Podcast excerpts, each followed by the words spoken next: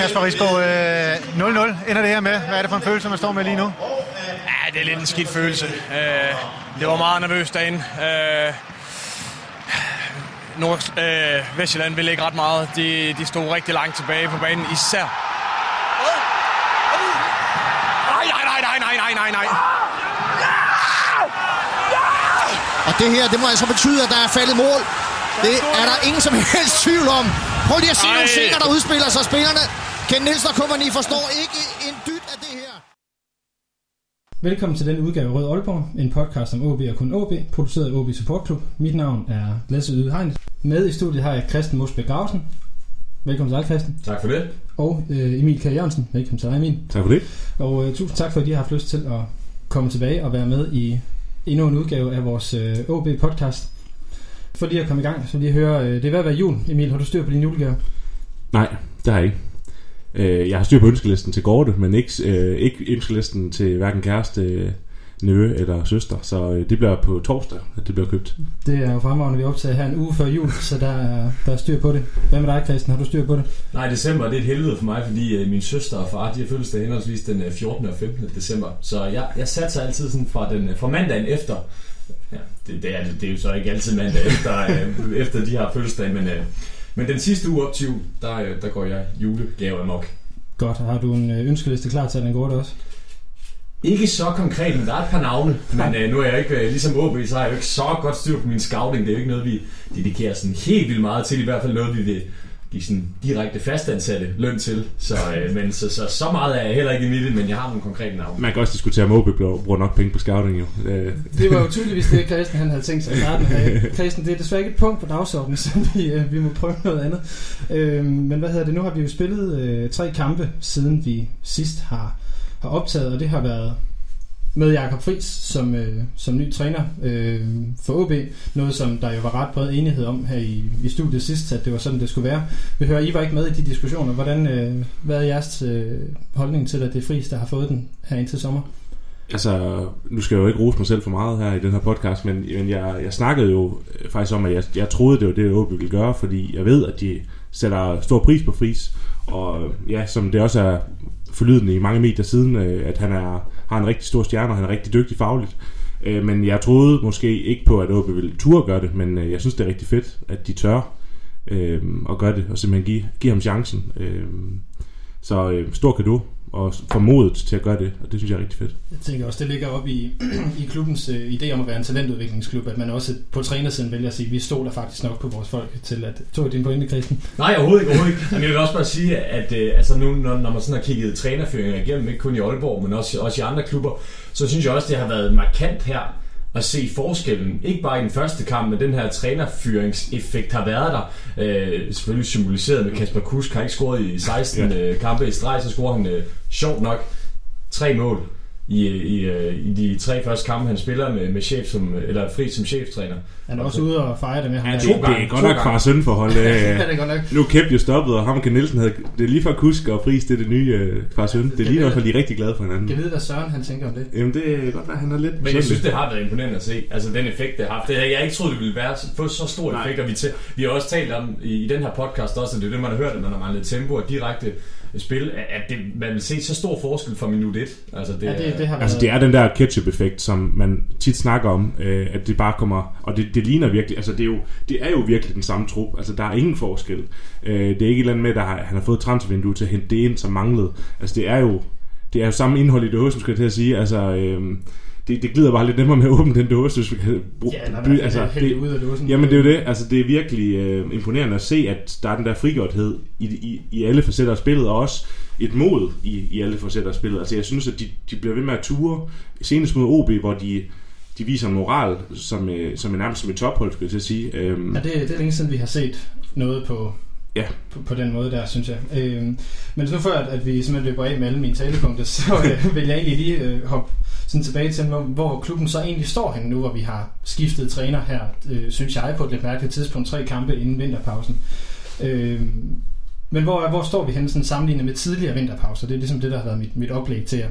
Øh, og nu har jeg brugt hvad hedder det 07-08 sæson som eksempel, hvor vi jo sælger Pritja, som ligesom er det her med, at sælger vi så mesterskabet. Det gjorde vi ikke eller øh, hvad hedder det, 10-11 sæsonen, hvor vi henter Lump og Duncan og afgå ind i et forsøg på at undgå nedrykning, som så lykkes. Christian, hvad, øh, hvad tænker du? Jamen, jeg, jeg tænker så over det, jeg, jeg vil faktisk sige, at siden, der er selvfølgelig den vinterpause der, hvor vi, hvor vi topper Superligaen, hvor vi har Spalvis og Enevoldsen, der er fuldstændig flyvende frem mod vinteren, hvor vi så vælger at holde på Lukas Spalvis, det kan man så se tilbage på, om, om det var klogt at gøre. Øh, men den følelse, jeg havde der, plus den følelse der, hvor vi vinder det 5-0 over Viborg i den sidste kamp inden vinterpausen i mesterskabssæsonen, hvor Kusk kan klapper den ind på, på frispark Ja, der og ryggenmål. Øh, jeg har faktisk siden altså det, det, det er sådan lidt den følelse, jeg sidder med. Selvfølgelig ikke op på det niveau også, når vi kigger på tabellen, men, men den tilgang og de spillere, vi har, og, og det, man har set, og den markante opløftning i verden, det er jo ikke bare i én kamp, vi har set det. Det er i de her tre kampe, hvor, hvor der er en helt anden glæde. Så, så jeg vil faktisk sige, at jeg er meget optimistisk frem mod ikke bare transfervinduet, men også bare altså forårssæsonen. Ja, ja, også fordi, at, at man føler faktisk stadig, at der er noget uforløst. Altså, Kusker og Lukas Andersen har gjort det rigtig godt, og man kan se, at de er blevet bedre, men der ligger jo stadig en, rigtig meget talent i truppen, og jeg har en tro på, at Friis han kan, han kan få det endnu mere op på et, et højere niveau. Altså, han, han har vist, at han kan arbejde med de her spillere. Og, øh, og jeg tror, hvis han får, altså, han får en lang øh, pause nu til at, at virkelig at arbejde med de idéer, han har, så tror jeg virkelig, at, øh, at, at de faktisk kan løfte niveauet endnu mere. Jeg tror ikke, vi har set øh, topniveauet for nogen af, nogen af dem endnu. Altså det der egentlig har været sådan, for mig mest chokerende, det har været det her sådan meget, meget markante skift fra, at man under Vihorst har været sikker på at have et hold, der i hvert fald fik et point i hver kamp, Ja. til at nu har vi et hold, hvor når de går på banen, jeg ved ikke rigtigt, jeg ved, at jeg skal forvente, at det bliver sjovt, men, men jeg kan ikke forvente, at vi bliver Men det synes jeg jo er fedt, og det er sådan, jeg synes, at der har karakteriseret i, og det er derfor, vi alle sammen øh, elsker klubben, at, at der har altid været den der underholdende øh, værdi i klubben, om de så nogle gange har tabt øh, st- stort og sådan. Altså jeg synes bare, det har virkelig manglet, også nu os, der sidder fast på stadion, altså vi sidder jo nogle gange og keder os, og nærmest tænker på, hvad vi skal hjem og have at spise, i stedet for at sidde og tænke på det næste mål. Mm. Og det kan godt være, at det nogle gange er dejligt at vinde 1-0, men det er altså fedt nogle gange at vinde 4-3 og virkelig blive underholdt. Øhm, og det er jo også det, Ken Nielsen under, da vi vandt mesterskabet sidst, han sagde, jamen vi kan ikke, vi kan ikke gå ned og forsvare os. Det, det, det, det, det havde OB heller ikke spilleren til dengang. Vi skal simpelthen frem af banen og score. Selvfølgelig flere mål end modstanderen, det er jo logisk, ikke? men øhm, det synes jeg er fedt, at de har fået den tilgang til det igen. Øhm, det er meget optimistisk, synes jeg.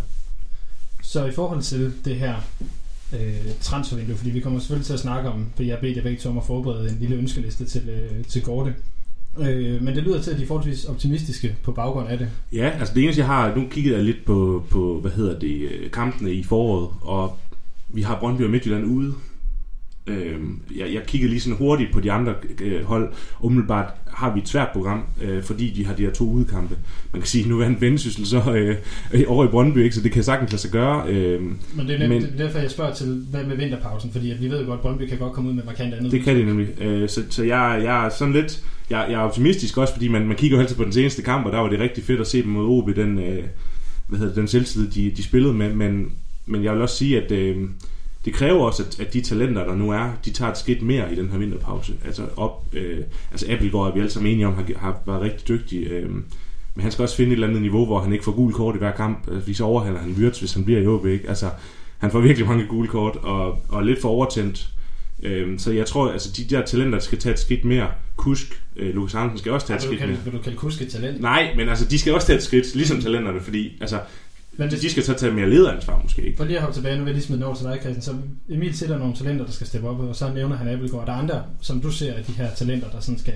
Eller hvem forventer du, der begynder Altså, det er, jo, det er jo kort til dem. Vi har jo tydeligvis set, at øh, Jakob Friis tror, tror på Magnus Christensen, den centrale. Jeg synes, jeg har set positive tendenser. Jeg synes, han, er lidt mere, han kigger lidt mere fremad i sit spil, og ikke så meget til siden. Og det er måske også lidt, eller vi har talt med Kusk igen. Vi skal ikke kigge tilbage på Vi- Vihorst og se, hvad han kunne. Men der, er- jeg synes, der er lidt, mere, lidt flere rammer i hans spil, Magnus. Øhm, så så jeg, jeg tror og håber på, at han ligesom kan blomstre op, ligesom man har set Appelgaard, Abelgaard gøre i det her efterår, hvis han kan tage, gøre det samme i foråret. Øh, og så, så er der jo stadig uforløst i den, på den her højre bakposition, altså hvor vi stadig ikke helt, altså vi har jo tre mand, der kan spille der, og det, det bliver aldrig helt rigtig godt. Ja, der er lidt altså. havregrød over dem alle. Nu så vi Patrick Christensen gøre det okay her at komme ind, men, Men han var også meget påpasselig. Det var, det Det var defensivt, og det var fint. men det siger jo også noget om niveauet på højre bakke, at han kan komme ind uden at have spillet i øh, fire år nærmest. Ja, så ser, ser det okay ud, ikke? Altså, ja, Pallesen, øh, enmands, øh, han har en finte, kan der, altså han har, prøver at løbe ind i manden, og så går det nogle gange. nogle gange er han hurtigere, altså det, jeg, jeg, jeg kan godt lide Pallesen, og han, øh, han fighter, men jeg, altså, han har bare ikke niveau til OB, det tror jeg virkelig ikke, altså på den lange bane. Igen, så nu begynder vi at... ja, vi, vi kan ikke lade være. Nej, det er nemlig det. Men er det inden vi går til, øh, til, til lige at, at gennemgå de her tre kampe, og hvad der sådan har været i, øh, hvad kan man sige, gået igen i dem, øh, og hvad der stikker ud.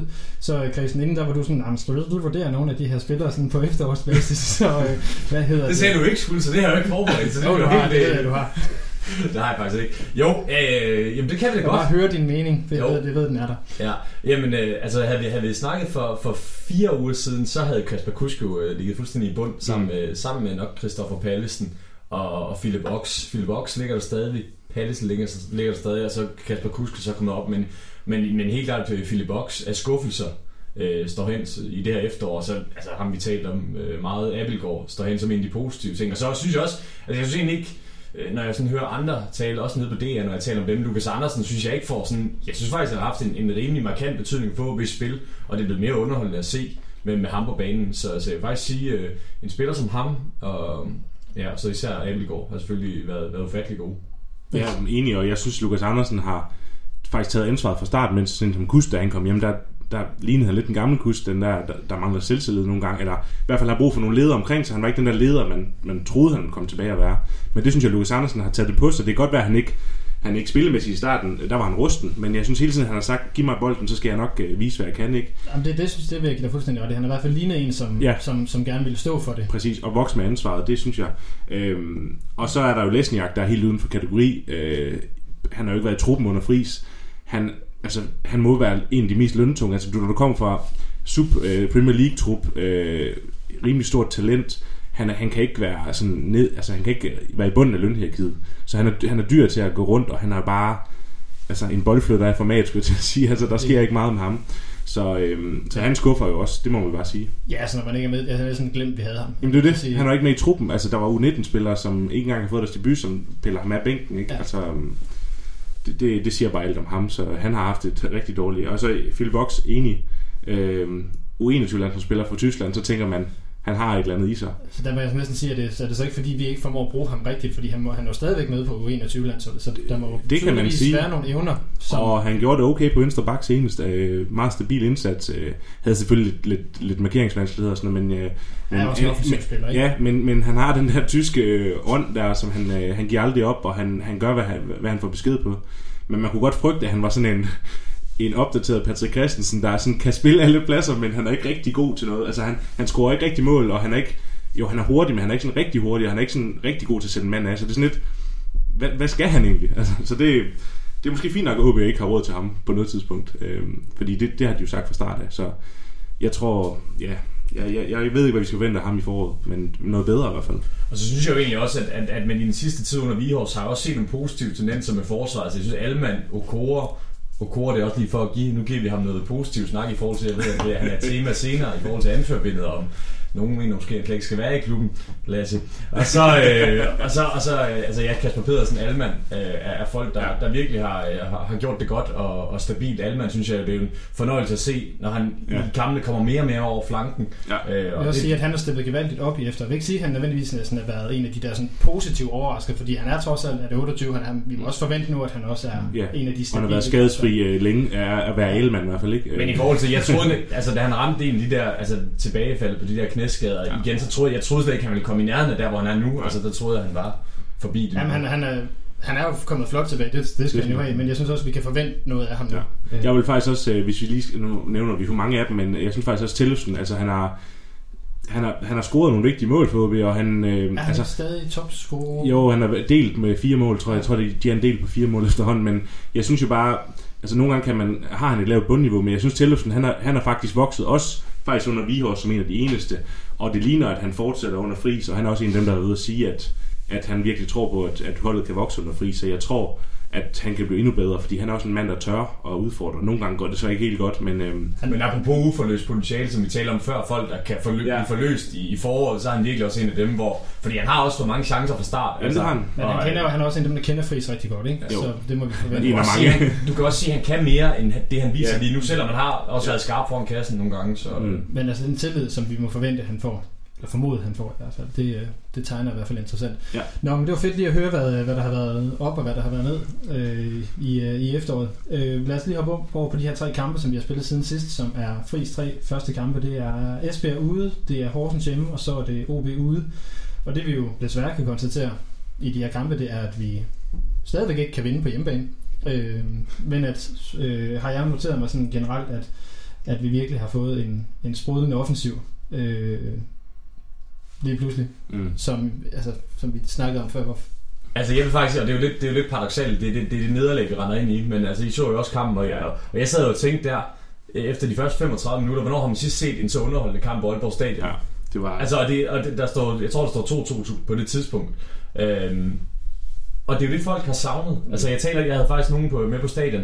En fra, en fra Haderslev, en fra Viborg, hvor han også sagde, altså, hvornår har, hvornår har det vist, sidst været sjovt at, at se fodbold i Aalborg? Hvor jeg også sad og tænkte, altså, vi er selvfølgelig også nørder, og, og, øh, og håber jo også, at OB vinder, og det må gerne være kedeligt, de må godt vinde 1-0. Men jeg tror, altså, hvis man skal ind og se OB som biograffilm, så vil du hellere se den ender 3-3 mod Horsens, ja. end man skraber 1-0 hjem mod dem og spiller til siden hele kampen, og så får den skrabet ind Ja. på en dødbold til sidst. Altså, så jeg, altså, egentlig faktisk er, er Horsens kampen første halvleg næsten den, hvor jeg sidder tilbage og tænker, okay, der kan man virkelig se en forskel. Ja, det, det var faktisk også, altså, jeg, jeg har jo altid en, øh, en, en, hvad hedder sådan en regel med min kæreste om, at hvis hun kigger altid på livescore, og hvis OB har tabt, så snakker jeg ikke lige de første halve time, når jeg kommer hjem, så skal jeg lige have sådan en, en men jeg havde det faktisk ligesom, da Horsens kamp kom hjem fra stadion, jeg, jo, jeg var pisse sur, og dommeren Okora, og hvem nu man ellers var sur på, men jeg var sådan, jeg havde sådan en mærkelig optimisme i kroppen, og jeg tænkte, det her, det skal nok gå, altså det var virkelig, både underholdende, men også en, man kunne se, der var noget i det her hold. Men jeg, jeg tænker, at jeg, det var den samme følelse, jeg havde, øh, da jeg sad og så OB-kampen, fordi det var den her med, også mod Horsens, men det er ikke sikkert, at vi taber, selvom vi er bagud. Nej, Altså sådan, at man har for første gang, jeg ved ikke hvor mange år, en fornemmelse af, at OB er farlig, vi kan godt lave det der mål, Ja. lige pludselig, ud af, ud af ingenting. Ja, og, under Vihost havde jeg perioder, hvor når OB kom foran 1-0, så, var jeg, så frugtede jeg nærmest mere end 0-0, fordi så vidste jeg, at OB ville pakke sig ned og skulle forsvare en føring. Mm. Og så blev det typisk 1-1 eller et eller andet, ikke? Så det var... Ja, så gik der panik i det. Ja, præcis, så man frygtede altid, når OB kom foran mod Vihost, mens nu, jamen der, hvis de selv de kommer bagud, så tænker man, jamen de har stadig Lukas Andersen, Kasper Kuss, der kan lave et eller andet uventet, ikke? Altså den her gode forvandling, ikke med, det kan godt være, at de andre de laver to, men så skal vi i hvert fald nok selv lave, øh, lave tre. Og det er jo meget Ken Nielsen, som du også sagde, Emil. Altså, det var jo virkelig hans tilgang. Ja. En anden ting, jeg har noteret mig for at, at blive på de her øh, lidt generelle termer, det er, det er moralen, der er på holdet. Jeg vil sige, den, den halter lidt i Horsens, eller i Horsens-kampen. Øh, Mm. Jeg synes, man giver lidt, lidt op og, og, og pakker sig måske lidt for at bevare et resultat. Men mod OB, altså, jeg kan ikke huske, hvornår jeg har set holdet med, med en moral på den måde, med at komme tilbage fra så mærkelige dommerkendelser, og så faktisk gå op og vinde kampen. Ja, det var fedt at se, og også at, at man så jo Virtus og Rigsgaard komme ind til sidst, de to gamle mænd kom ind, og, og, men altså, de var jo ikke engang inde. Altså, der var, det var virkelig, selvfølgelig var der Patrick Christensen og Kasper Pedersen osv., men det var jo et forholdsvis ungt hold. Altså, der var virkelig ikke ret mange, og, men den der moral at have den, det, det er virkelig noget, der altså, giver hår på brystet for, for alle de der unge. Men jeg vil så sige i forhold til moral, øh, der har jeg også noteret mig det der med, at der er måske noget med spændingsniveauet, der sådan, man kan godt mærke, at de har fået energi under fris, men der skal også, de skal også lige finde et niveau, hvor det ikke kommer over. Altså du, for eksempel Horsens Okora øh, var så helt galt, ikke? men også Abelgaard, der laver strafsparket mod OB. Og hvor mange kort fik vi i OB-kampen? 6? ja, altså, det, 5 eller 6? Ja, det, det var det, så det er sådan lidt, altså, det er fint nok at, at have tænding på, men der, der skal findes et eller andet niveau, hvor det også er, at vi ikke øh, render ind i en 2-3 karantæner per kamp, øhm, og især med Abelgaard, der lige skal finde et, et spændingsniveau, for han er rigtig dygtig derinde, men, øh, men han får også mange gule kort. Så. Men havde, men havde man set OB komme tilbage Nej. Morten Vihors, den her kamp i Odense? Det tror jeg sgu ikke, man havde. Nej, jeg, jeg tror, jeg har slukket. Jamen, men det, er, det er jo nemt at, at, have ham som Sønderbuk, men vi er jo bare nødt til at kigge på fact. Nu har vi set tre kampe, og det har jo været den samme tendens i alle tre kampe. Det er jo ikke, altså selvfølgelig er det et spinkelt grundlag at dømme på, men, men det er altså stadigvæk markant, at det er, altså, at man har, har den følelse. Det er et langsigtet øjebliksbillede. Jamen det er det. Øh, og nu har vi en lang vinterpause, og det eneste vi kan slå os på, det er jo det. Og vi skal have noget optimisme i den her kolde vinter, vi kommer ind i øh, lange periode uden, øh, uden OB. Ikke? Så, øhm, så det, jeg, øh, jeg er optimist, men, men ja, det er fedt, at, at moralen også er, er med. At det ikke bare er ja, kvaliteten, det hænger selvfølgelig sammen, ikke? men at de også har, har mindsetet med. Men når vi så taler kvalitet, fordi en, en ting, som jeg synes, der har, desværre har været tydeligt, det er også, at det defensive fokus, og hvad kan vi sige, den defensive, sådan holde hovedet koldt, og nu tænker jeg ikke kun på Kora, øh, særligt. Vi kommer tilbage som hele tiden. det gør vi. Men det synes jeg også, der er en grund til. Men, ja. men hvis vi nu ser, altså, øh, Mathias Ross gå op og øh, laver... Kæmpe synes- boss, altså han er så for fed. Han er, Jamen, han laver et fa- fantastisk takling. Jeg vil, at han får det gule kort på den måde, han gør det. Men, men det, ja, det var et sindssygt sted. Det var helt åndssvagt. Præcis, og det er nemlig det med, sådan, at, at som du siger, spændingsniveauet Ja. er lige lidt for højt, og jeg synes, det, det, det bliver bare farligt i forhold til den defensive del Ja. af spillet, fordi vi sætter bolden på spil noget tidligere, end vi plejer at gøre, mm. og hvis vi ja, vores får gul kort efter et kvarter. Det er altså en lang kamp. Det er det. Øh, Og jeg synes uh, særligt Abelgaard for eksempel også, han får dem altid i første halvleg, og gerne sådan ved, efter 20 minutter eller sådan noget, der, der sidder jeg bare altid, på stadion og tænker, åh, oh, nu skal han passe på resten af kampen, fordi han, Abelgaards spil er bare risikobetonet, og han er den der opryder, og jeg, vi alle sammen holder jo af ham og sådan, men men man sidder bare nogle gange og tænker, ja, altså, de, de skal lige have blive lidt klogere. Altså Ross, han er jo så kun 17, så han har, han har mange år at, at lære det i, ikke? Øhm, men det var en lidt vanvittig takning, han lavede der, men jeg synes, jeg kunne heller ikke gøre mig at klappe lidt øh, af det, fordi det, det var sådan lidt, hvad, hvad laver du? Men, men, du, har, men du har også en pointe i forhold til, altså hvis jeg, hvis jeg nu tager Vihors øh, PR-hat på, og jeg, jeg skal fortælle historien om, øh, om de sidste tre kampe, så er det jo også, at OB har lukket hvad? Seks mål ind, Ja. Hvor øh, altså det er to i snit per kamp. Jeg ved godt, det er så på en billig baggrund mod, mod Horsens, men lukker trods alt to mål ind, mens man stadig... Er det ikke to mål, mens vi stadig Jo, det er det. Jo, Øh, han får så, bliver så udvist på straffesparket. Ah. Nej, for det er frispark. Nej, det er frispark. Ja, sorry, ja. Ja. Men pointen er bare, at de lukker stadig seks mål ind, så, så hvis man skal tage den bekymrende del på, så er det da klart det. Men det er jo så også kommet på bekostning af mål. Ja. Skal man huske, det er jo, det er jo ikke... øh, Altså, vi har vundet to ud af tre stadig. det er det. Ja, det, jeg tror, som vi har været inde på, vi vil ikke bytte det her med ikke selv at lave mål for at holde nullet på den måde der. Men, men jeg synes, det, det, altså det kan godt lige komme nogle, nogle bekymrede sådan panderynker sådan, og lidt, lidt, lidt uh, nej. Ja, og, men jeg vil sige, når, når Kusk og Lukas Andersen er i det spilhumør, og så suppleret af de andre, der også er, dygtige frem banen, så, så er jeg slet ikke i tvivl om, at de nok skal lave mål. Man kan selvfølgelig være bekymret, hvis de stopper med at lave mål. Men jeg synes bare, at de har så meget at byde på hver især, at hvis, hvis de lukker ned for Kusk, så er Lukas Andersen klar. Altså du ved, så jeg, jeg føler, at der er mange facetter mm. offensivt. Og så så vi også Van Vært, altså hvis ikke øh, OB havde en af, af Superligans bedste målmænd, så havde han jo scoret et, et klassemål op i hjørnet, hvor Grydebos redder den øh, helt op i hjørnet. Så jeg, jeg synes egentlig, der er, der er egentlig rigtig, rigtig mange strenge at spille på. Altså nu, nu har vi jo faktisk øh, undgået at tale om Van Vært Ja. øh, indtil nu. Øh, og jeg synes faktisk lige, at, at han er ved at vinde, fordi han er vel begyndt at ligne den spiller, som man troede, man købte Mm. eller hentede i sommer. Fordi at under Vihorst havde jeg lidt en opfattelse af, ja, det var sådan lidt en, en lidt en dårligere udgave af Jannik Pohl. Ja, han havde lige Hobro-kampen, hvor han lige bankede en ind i hjørnet. Øh, Jo, men det, men ja. det havde Sylvester jo Ja, ja, Altså, så- han er også indgået godt i relationen, synes jeg også, man begynder at kunne se. Uh, altså, Ja. Han er ikke bare den der skarpretter, som står, bare står foran mål og sparker bolden ind. Jeg synes også, han indgår, Ja. ja. indgår rimelig godt i spillet, og synes også, man, især med, Lu- med Lukas. Ja, han jeg, har jeg vil ikke sige, altså det, det, det er lidt farligt at sige, at han er internationalt format, fordi øh, vi kan tvivle på, hvor vi nogensinde kommer til at spille internationalt her i nærmest fremtid, men han har et eller andet inter... Altså det er ligesom, man kan huske uh, Sakanovski, der kom ind, ham polakken der, øh, som, som Marek, Marek, han, Marek. Han var så tung i starten, men han kunne holde i bolden, og det ved jeg godt, Van Vært øh, kan ikke holde lige så godt, men han har, han har bare en spilintelligens og, og, noget, og noget erfaring, som er rigtig vigtigt, når man øh, har sådan nogle trupper også. Jeg synes i hvert fald, det som jeg, jeg bemærkede i, øh, i OB-kampen, var, var, var de her dybdeløb, han for en gang skyld får lavet, hvor han under Vihorst jo aldrig nærmest kom i position, at han faktisk får søgt ud i siderne, og på den måde får skabt pladsen til, til de dybe løb for de og, andre. og det, det hænger også sammen med Lukas og Kus, der, der spiller meget frit. Altså, min, min største hurdle med Vihos var nogle gange, jeg tror simpelthen, han, han havde for mange øh, desinger til sådan nogle som Lukas og Kusk, altså, hvor, hvor, hvor man godt kan tænke sådan lidt, skal de overhovedet have så meget at vide? Altså, skal de egentlig ikke bare sige, du er ret god med fødderne, skal du ikke bare, skal I ikke bare spille sammen, og så finder relationerne? Fordi jeg tror nogle gange, de fik at vide, at man, de, de så fastlåst ud i deres spil. Der, der synes jeg nu, at de trækker, så trækker den ene ind i banen, og så trækker den anden ud på kanten, og hele tiden, og OB-spilleren for eksempel var jo snart forvirret over, hvem skal vi dække op? Fordi de ved godt, de begge to er, er rigtig farlige, ikke? Øhm, Og det er nemlig, kan vi få tilhøvelsen til også at nogenlunde... ja, og, og, og, og så- Van Vært, der så finder rummet også, så, så, så har man lige pludselig, du kan jo ikke dem op for fire mand, der, der gør det på den måde, i hvert fald ikke på det niveau, så, øhm, så det ser spændende ud også med ham.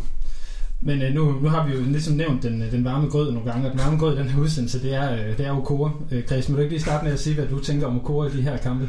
Jo, øh, jamen jeg synes, at øh, jeg synes forresten, at han har, jeg synes virkelig, at han har spillet et godt, øh, godt efterår. Øh, men jeg synes, og apropos det med at være på stadion, men vi sad og talte om, at fordi oddsene kom ligesom op for, at, øh, hvad, hvad er oddsene for, at, øh, at øh, Horsens vinder kampen, øh, efter de kom foran, tror jeg der. Et eller andet, på et tidspunkt i hvert fald taler vi om odds, og så kommer vi ind på Kora, hvor han har gult kort ved oddsene, for at han får et rødt kort. Altså, vi taler om, at det er en no-brainer, hvis du lige havde adgang til Bet365 af dem. Ikke fordi det er sponsoreret med podcast, skal vi lige nævne. Men I ringer bare. Og, og, vi, og vi talte faktisk om det der med, okay, Jakob Friis lige nu, han må stensikkert sidde og tænke det samme. Skal, skal jeg skifte ham ud? Men, men som vi også talte om, altså, hvis han så skifter ham ud, og et OB taber kampen på en defensiv fejl af, af ham, de har skiftet ind, altså så det, så det bliver nu, nemt nu er jeg nødt til at spørge, øh, hva- hvis Okora var blevet på banen, havde man så ikke haft, eller havde var blevet skiftet ud, havde man så ikke haft færre defensive fejl? Jamen, det, er jo, det, er jo, det, er jo, det er jo hypoteser der. Hvad, hvad nu hvis de havde... øh, Det, det, det, det er jo også fordi, at du jo gerne ser Okora helt ud af klubben. Ikke for at nævne dine pointe senere i udsendelsen. Nej, åbenbart ikke. Nej, åbenbart ikke. Øhm, så, så altså, jeg synes i hvert fald, det var bekymrende. Og det har, synes jeg også, det har været flere gange, når han har fået advarsler. Øh, han har sådan en situation på et tidspunkt, hvor, hvor Horsens er helt nede ved baglinjen. Det er sådan bolden, der kommer mod Okora, der står tæt på målet. Hvor han sådan sparker bolden hårdt ud til hjørnet. Men hvis han ikke rammer den der bold, så får han direkte rødt kort. Og sådan, at han har og det, det, det er ned mod Vesterbyen, så, så jeg tror også, der er flere, der, der lytter her, som, som kan huske den. Mm. Øhm, bare det er bekymrende tendenser, og noget, der, det, der irriterede mig mest, øhm, det er, at han på vej ud fra, fra øh, stadion, uden at nogen rigtig signalerer, at han skal have en standing ovation på vej ud, så løfter han selv armene op og klapper sådan rundt, ja. Som om, at det ligesom er, er dommerens skyld, hvilket så også altså, bliver bekræftet, når han i, i udtalelserne efter kampen står og kritiserer dommerens beslutning, i stedet for at fokusere på, okay, jeg var overtændt, det her skulle jeg ikke have gjort. Og ligesom på den måde, så igen, for, ikke for at tage hatten på, men han kan også lade være med at udtale sig sådan, agere sådan der, for lidt også at skabe en bedre historie om sig selv. Og så vil man tænke, okay, er du Mathias Ross? Hvis du er i problemer, står med Okora, en anfører skal du kigge hen, når, når det går dårligt for holdet, holdet er frustreret, så skal du gerne kunne kigge på din anfører og tænke, okay, jeg agerer ligesom ham. Vil du gøre det med Chores Okora, der har et gult kort, OB bad 2-1, han har lige begået straffespark. Gør vi som anfører?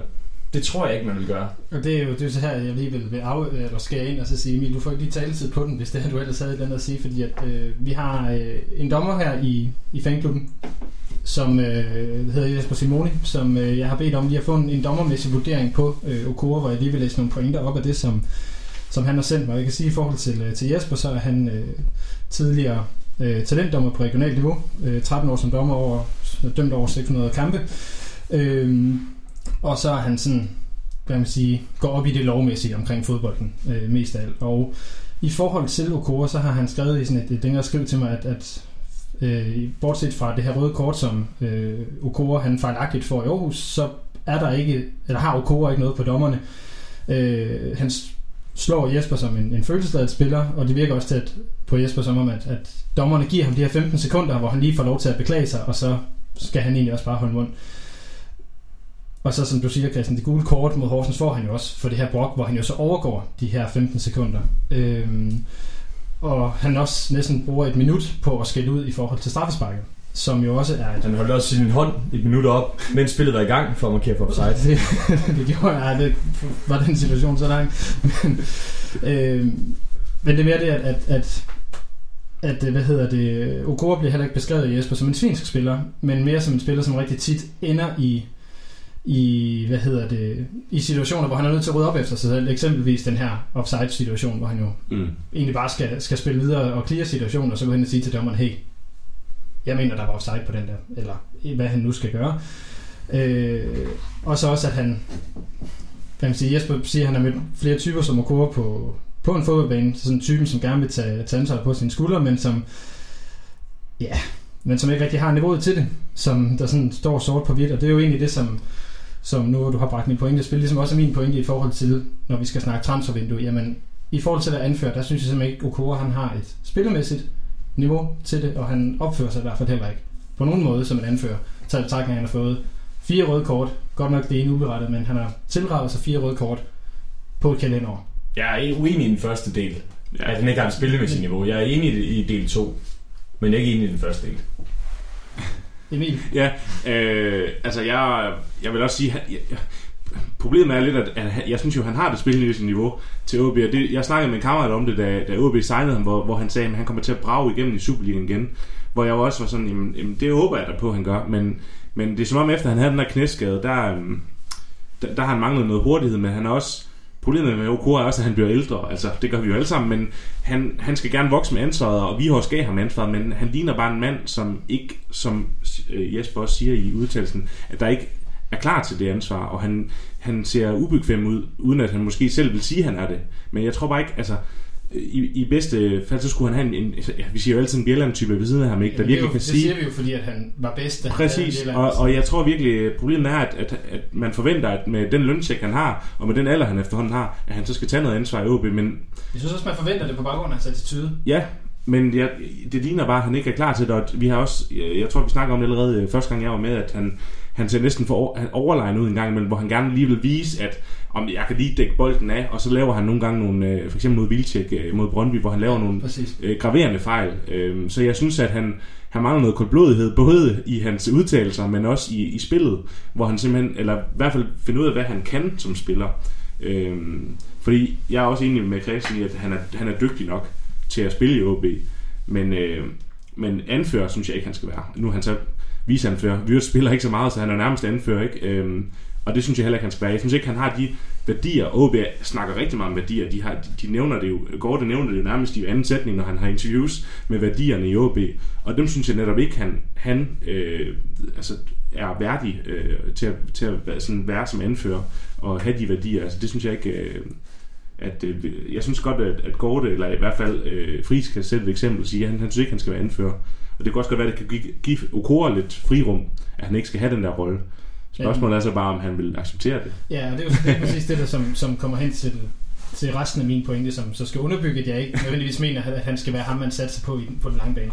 For nu hopper vi lige i segment, og så hopper over til, øh, hvad skal der ske i transfervinduet, som de her juleønsker til Gorte. Mm. Og øh, der øh, vil jeg gerne øh, starte med at sige, at, at for at runde Okora, øh, at prøve at runde Okora af i hvert fald, at øh, jeg synes nemlig heller ikke, at han er, han er dygtig nok til at være anfører, og, eller være på baggrund af, hvad vi har snakket om her, men vil han acceptere og skal have en anden type ind ved siden af sig, som skal være den her forsvarsgeneral? For jeg ser ham ikke som forsvarsleder. Jeg ser ham som en fantastisk dygtig markeringsspiller. Øh, hurtig, fysisk stærk, der, der virkelig pynter på vores hold øh, Mm. spillemæssigt på rigtig mange måder. Men han skal helst have en, der kan dirigere lidt rundt med ham ved siden af. Og det betyder for vores vedkommende, at, øh, så- eller for OB's vedkommende, at man skal have købt en, som han enten med det samme har noget respekt for, eller man skal have opfundet en eller anden løsning, hvor han kan acceptere, at der er en, som han måske føler sig bedre end, der skal ind og have det ansvar. Og det er jeg ikke sikker på, at han vil acceptere. Samtidig er han, som der også er blevet nævnt rigtig meget, en Vihorst-mand. Og der kan jeg også godt se en, ud, en po- potentiel udfordring i, jamen nu er Vihorst her ikke mere. Er han sådan, sige, faldet nok til i OB til, at han rent faktisk vil acceptere og, og, og måske skal have en anden øh, position i klubben Mm. øh, som måske modsiger hans løntjek. Og et bud på mig, eller hvad jeg gerne vil have, øh, der sker i klubben, det er, at man øh, får givet udstyret Anders Bertels fra 19-holdet med en, en, en seriøs Superliga-kontrakt. Øh, for det første er, har han været til prøvetræning i West Bromwich her i efteråret. Han er anført for U19-landsholdet, og i forhold til, hvad jeg har hørt fra øh, U19-træningerne og kampene, så er han en forsvarsspiller, der kan føre bolden op med fødderne, hvilket jo ligesom passer som fod i hose ind i øh, den stil, som vi gerne vil have. Øh, og så skulle han også være den her intelligente spiller. Så jeg vil jo meget romantisk set gerne have ham og Ross spillet ind som det centrale forsvar fra, øh, Spændende. fra, fra februar af. Og det ved jeg godt, det nok ikke sker, men det er mere for at sige, hvis vi skal hive en op, op fra et ungdomshold, som skal ind og have den her rolle, det er ikke sikkert, at Okura vil acceptere det. Det er heller ikke sikkert, at Okura er det rigtige eksempel, som der også bliver nævnt i forhold til at skal lære en op til at tage det her ansvar. Mm. Øhm, så det er så er den smidt på bordet. Det er en af mine ønsker til, øh, Og men jeg, Til Gorte. altså, man kunne, man kunne, altså, hvis man skulle gå videre med de ønsker, så kunne man næsten ønske sig, at OB var en økonomisk situation, øh, som de var dengang, hvor de nødt til at bruge talenterne. Fordi så havde de nok sagt, vi tager Ross og Bertelsen, fordi de er dygtige, og vi har ikke økonomi til at hente nogen. Og så kunne det være, at de havde blomstret op til at blive rigtig dygtige. Men problemet er lidt, at OB har penge nu, så det gør de nok ikke. Øh, og jeg vil også sige, den, den er meget romantisk, den tankegang der, du har, men den er, den er fed, og det, det vil være så fantastisk, men jeg tror ikke, man gør det. Øhm, så Men du har jo, en, jeg er jo forresten også fuldstændig uenig i den der football manager du har gang i med, med to øh, 14-årige spillere, der skal styre i midterforsvar. Men, øh, men jeg forstår din pointe i, at der er i hvert fald et problem i, at når de her to spillere skal op, øh, ja, Ross er der så, men, men hvem er de skal kigge på? Hvem skal de lære af? Og der er et, et, et kæmpe paradoks med, med Okora, det her med, at, at han blev købt ind som en leder. Jeg kan huske, jeg, også, jeg lavede også et interview med ham, lige da han kom til klubben, hvor, hvor vi taler om hans knæskade, der med, han er ikke den samme hurtige spiller, som han var engang. Til gengæld er han blevet mere erfaren, og har også fået flere lederskaber. Okay, er det dem, vi ser lige nu? Så, så hvad er det, Okora kan? Han er selvfølgelig også på et forsvarsmæssigt niveau, så har vi også set her i efteråret, som er, som er super godt. Så OB sidder jo også tilbage med den der, okay, vi har en spiller, som skal også en høj løn, han er købt ind som leder, men kan han også agere i den rolle? Altså, så fordi, hvis man flår, det er også der, kan man overhovedet sætte sig mellem to stole, kan man flå anførbindet af ham, og stadig lade ham spille? Hvordan agerer han så? Bliver han så bare endnu mere vild? Bliver han et problem i omklædningsrummet og sådan noget? Så, Ja. så den er også den er virkelig svær for, øh, fordi om, hvis han nu har spillet virkelig dårligt så kunne man nemt have gået ud og sige, okay, men vi skal have solgt ham. Han, han gør det ikke, men han har stadig været en af OB's bedste her i det her efterår. Men nu kan vi også tale om, at OB er en sælgende klub, og jeg kan ikke huske, hvor lang hans kontrakt er. Jeg mener, den er tre år. De umiddelbart. Det er Han har været i, i klubben i halvandet år nu, mm. og man må sige, at han har jo gevaldigt spillet sig op. Øh, altså, han, han bliver jo omtalt som en, der bliver bedre og bedre per halv sæson øh, i forhold til det, han kom. Så kunne man forestille sig, at han så måske kunne blive skudt af til sommer, fordi han så rent faktisk kan nå at give klubben nogle penge i Altså, kassen, man- og stadigvæk har en alder, hvor han er attraktiv. Det kunne man jo håbe, altså det ville være, det ville være rigtig godt, fordi øh, altså, jeg tror aldrig, han udvikler sig til at være den altså, spiller, som man troede, han ville blive. Øh, men han, som Græsner siger, han, selv på en dårlig dag, så er han også en af Superligans bedste forsvarsspillere, fordi han bare har de facetter, han har i spillet. Og han er jo fysisk stærk, og han er god med hovedet. Og så Ikke på en helt dårlig dag. Nej, nej, nej, nej, jeg skal ikke være så dårlig, men uh, sådan uh, spillemæssigt måske, men ikke, ikke med hovedet, men uh, jeg, jeg, jeg er tvivl om, de kan få, ja, jeg er tvivl om, de kan få, få noget for ham. Altså Brøndby har jo været ude og flirte med ham, faktisk, mens han var i OB også, ved jeg. Øh, og jeg så lige tipsbladet har lavet, øh, træneren har givet point til de enkelte spillere. Sorniger har så den eneste okora på hans, og har givet ham point. Så der er sådan lidt, der ligger en, altså han, han kunne også godt passe godt ind i Brøndbys, øh, fordi han er så forholdsvis hurtig stadigvæk.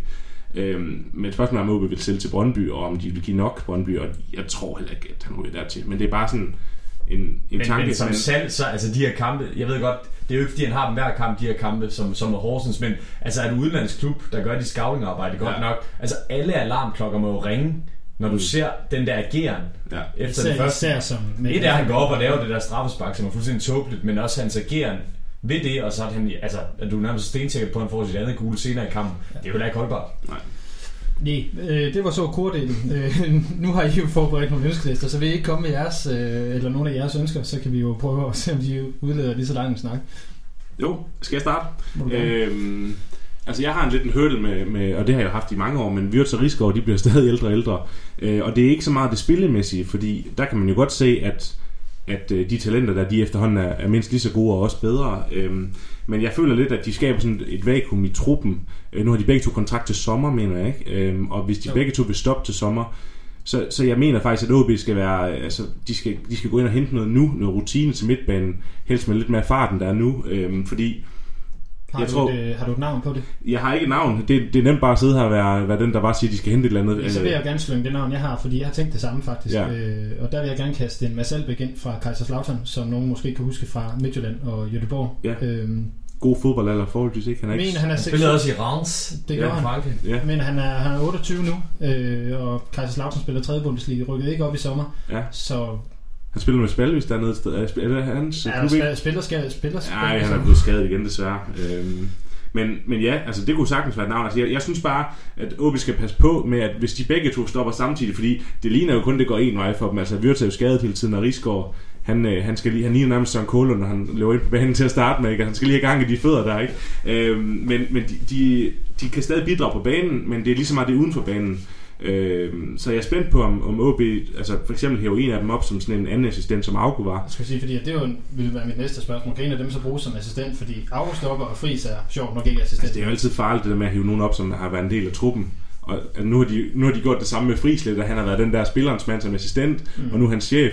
Hvis man så også gør det med en spiller, Igen. der, ja, altså du ved, så har man den dobbelte af det.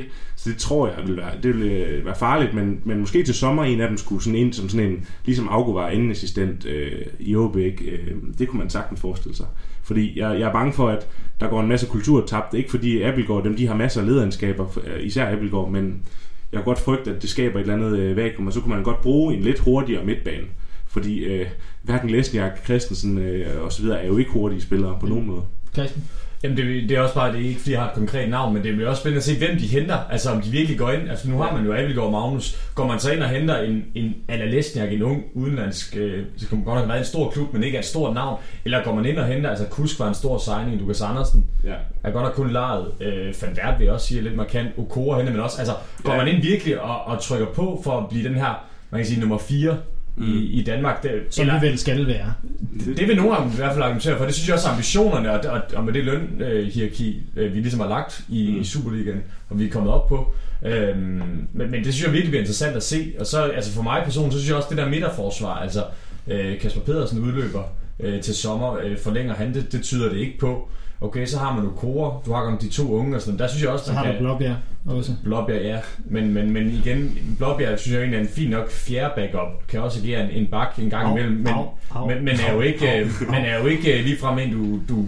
Hvornår har du sidst set Blåbjerg blive valgt i den faste start 11, når alle mand er klar? Altså det, det ønsker OB jo heller ikke. Nej, jeg synes egentlig også, at Kasper P. har faktisk spillet godt, men, men som Så er også også snakket... sådan det stabile ja. Bl- Blåbjerg Kasper P. det er den der, hvis du tegner en kurve, så du kan ikke lige se, at den knækker den positive retning lige pludselig. Tværtimod, de, de har nået det niveau, øh, Kasper P. Har, har bygget sig selv op for Danmark-serien, hvor han var nede og vinde, ikke? Og, og, Men hvis Kasper P. spiller med en god, altså så vil jeg stadig sige, at han godt kan være altså, på det niveau, OB Ja, er nu. ja, Altså, men- man men- også kan være realistisk i forhold til... ja, men jeg Så- tror, hvis man så- skal så på det det næste niveau, så skal man hente noget. Så, Men, så det jeg hører sige, det er, at der, der også skal hente, altså, vi er ude i, at der skal hentes en, midtbane, en central midtbanespiller ind, ja. øh, på trods af, at vi har Ja, mange af dem. rigtig, rigtig Så, mange. så vi skal. Lesniak jo så ud, vil jeg jo mene. Men det, Øh, men det er der jo så også snak om fra en Ja. side, det er en 50-50, man og ryger. der, der er altså nogle lønkroner, der ryger der. Det er der også.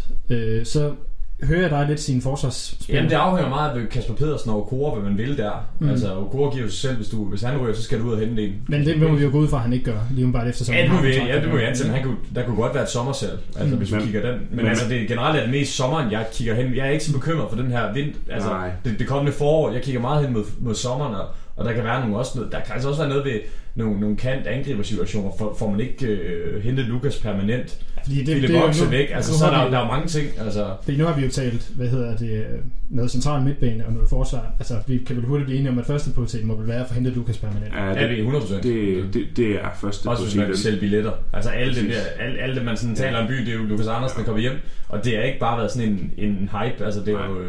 Der har været... I der har spillet været, har der været. Og han er en produkt, fantastisk ambassadør, øh, øh, øh, rigtig god ud til os, og har, han, han er virkelig vokset øh, med opgaven. Øh, men øh, altså, jeg, jeg vil sige, øh, jeg vil sige, øh, min, min største bekymring er, og det er sådan en, jeg ved ikke om der sker noget, men Rinde skal med ligalandsholdet igen øh, ved Sverige. Hvis han står rigtig godt der, der ved man jo, at der er mange, der lige kigger.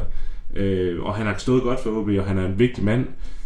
Altså, så kunne man frygte, at han måske røg, og så, så står OB med et stort problem, fordi Lansing øh, skulle efter sigende være en, en god gut, og også en stabil anmålmand, men der skal hentes en stor kvalitet ind. Altså, der er jo nogen, der snakker om, Rine er altså, nærmest den bedste målmand, OB næsten har haft. Ikke? Ja, jeg har set ham være på, på, på det stedet All Stars. Ja, det var en, der havde lavet et eller andet inde på bold.dk, hvor Ja. ja. han har sat ham på, og det var måske lidt voldsomt, men han er mega vigtig for det øh, forsvar, og han er jo også... Altså der er de få, der virkelig har de her lederegenskaber. Ja. Altså hvis du skal tale om folk, der kunne få anførbind, ja. i stedet for Okora, er han jo også en af dem, der Jeg kunne godt frygte, i hvert fald til sommer, jeg ved ikke, jeg kan ikke huske hans kontrakt, men at han kunne godt være en mand, der i hvert fald gerne vil videre, fordi han, han er jo heller ikke sådan helt ung. Altså, han har en, altså målmand er jo sådan lidt uh, topper lidt senere, men mm. jeg kan godt jeg kan godt forestille, at han sagde, nu har jeg vist øh, OB, hvad jeg kan, og jeg har båret holdet op, jeg vil gerne videre. Man kunne frygte, at det allerede skete nu til vinter, og så forgår det travlt, men lad os nu se, øh, om der Jeg, kommer jeg, nogle jeg, jeg, seriøse egentlig, jeg tror egentlig ikke rigtig heller, heller, at der sker så meget her til vinter, for at være, Nej, det være helt ærlig. Øhm, den sidste ting, som jeg har noteret mig, og det er egentlig lidt positivt, nu har vi snakket central midtbane, hvor vi har rigeligt med spillere. Jeg vil så egentlig også nævne højre bakken, fordi nu har vi tre stykker havregrød, og det, det, det synes jeg ikke bare, det, kan- det kan vi ikke være tilfreds med, hvis vi gerne vil, når vi spiller på den måde, vi gør. Og der har jeg noteret en uh, Jens Martin Gammelby ned, som ikke spiller i Brøndby. Nu ved jeg godt, at nu er Johan Larsson lige stoppet, og der er måske Mm. hans åbning derovre nu. Men det er lidt den type bak, som vi vil hen, og jeg synes også, at han er bedre end, end Pallesen øh, på noget tidspunkt har været. Ja, det ligner jo ikke, at de øh, vil give ham med Bardek en, en chance i OB. Øh, og Klittenbrødrene, han er vist også venstre bak, venstre tror jeg. ja. Så, så der er ikke lige nogen, der sådan lige ligger, hvor man tænker, okay, vi får en rigtig dygtig sommer, som skal, skal bygges op. Så der, der, det vil jeg også helt sikkert sige, øh, fordi problemet er, at vi har lidt sådan, på højre bak, der er det sådan, der er tre mænd, der kan, hvad kan man sige, 70 procent Mm. af det, de skal. Men der er ikke nogen, der er ikke nogen Dalsgaard eller Mæle, vel, som, øh, som virkelig øh, slår benene væk under folk på stadion. Så Men det, det, det er jo så også omvendt, kan man, kan man, vi kan jo ikke smide Patrick på ud af, ud af klubben. Det, Nej, det, nej, det, nej, det, det det, bliver svært, ikke? Og vi kan ikke, jeg ser helt klart ham som han, han skal være, han vil være backup, hvis det var. Mm. Mm. Altså han, han skal nok være der. Børsting kan også dække flere positioner, men apropos Børsting, lidt ligesom Blåbjerg, der, med den strategi, OB har nu, så det sidste, de vil, det er jo at, at skifte de her, godt nok, altså, de er jo brede spillere, men, men egen avlspillere, så hele den her historie, ja. altså, de vil jo igen fortælle den her historie om, at vi er i top 3 over folk, der øh, over egenudviklede spillere, som får flest spilminutter. Så, så det er jo også en, den er også svær for dem. Jeg ser helt klart, at, at øh, Pallesen ryger, hvis de nu henter en højre bakke ind, at de vil gøre meget for at holde på, på Børsting i hvert fald. Så, fordi han kan jo også bruges på, på kanterne, men så, vil, altså, så, så er det Pallesen, der skal ud.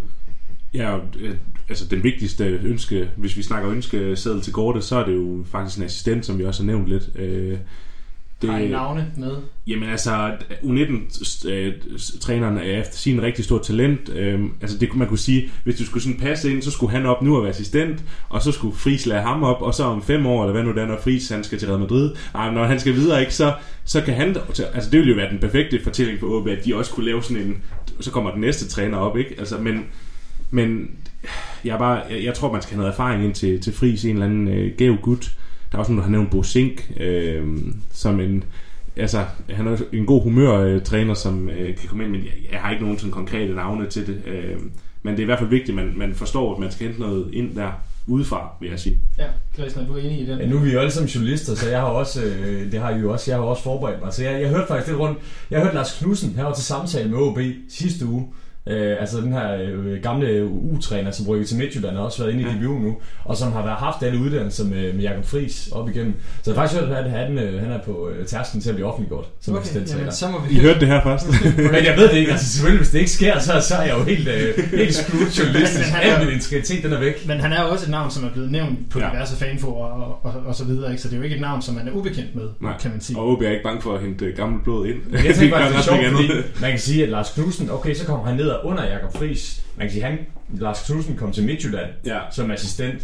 Øh, det var selvfølgelig også i en periode også lidt under Priske og sådan noget, så det er jo ikke helt, han har ikke været lige under cheftræner som Friis var med Vigehorst og sådan noget. Men det, det, altså, det kunne godt være et markerskab, men igen, det der med, når, hvis Rigsgaard Wirtz stopper til sommer, nu er Augu væk, altså, man, man har altid talt om, at man har haft mange af de her jeg hader også det var kulturbærer. ja. Men, men, øh, men er de alle sammen væk, kan man så godt have to øh, selvfølgelig super dygtige øh, faglærte trænere i. Så, ja. Ja. Men, øh, så den her, man kan sige, fra banen erfaring. Ja, og, og, og en, der bare, altså, ja, nu bruger vi et andet slidt udtryk, man har det OB DNA'et i, så nu, nu, nu hele bingopladen, ja, den er snart udfyldt. Men det er bare, at det er jo sindssygt vigtigt, det ved man jo bare, og, altså, og man, man har det bare så lidt OB, altså, de, de har jo, øh, altså de gjorde det med afgå, man har sådan lidt, skal der ikke være plads til enten Rigskold eller Vyrt, føler man sådan lidt, ikke? Og det skal ikke være en mindetjeneste, men, men øh, jeg tror... Nej, nej, præcis. Altså, det, det skal jo være, fordi de har noget at byde ind med, og, og Vyrt har snakket meget om, at han gerne vil øh, arbejde med noget mental træning. Det er jo sådan hans, at han... At det lød nærmest som om, han startede en virksomhed ja, til sommer med ja, det, sportspsykologisk. Ja, ja, det var vist i, var det i reposten, han fik fortalt ja. det nordjyske podcast. Det kom faktisk en overraskelse for mig. Altså, jeg troede, han var alligevel lidt længere, længere væk fra et stop. Altså, det lød nærmest som om, at han nærmest havde besluttet sig til sommer. Det var man kan jo sige, at hans, øh, hans, hans øh, krop har jo ja. i den seneste års tid virkelig sådan sagt ikke sagt fra, men i hvert fald markeret nogle Jeg tror, altså Rigsgaard Wirtz, det er, det er, det er vinteropstarten, der skal vurdere. Altså, der skal, jeg tror, de ja, begge to går igennem ja. uden, altså begge to uden skader for, for at kunne forlænge, hvis de vil det. Altså, det, det, det tror jeg, du har helt ret i. Øhm. Vi vil lige høre her til sidst, at nogen af jer, der har flere øh, ting på jeres ønskeliste, vi skal have, vi skal have taget igennem, for ellers så vil jeg gerne videre til det næste punkt. Nej, hvis bare han udfylder den, det, det vi har sagt, så er vi glade.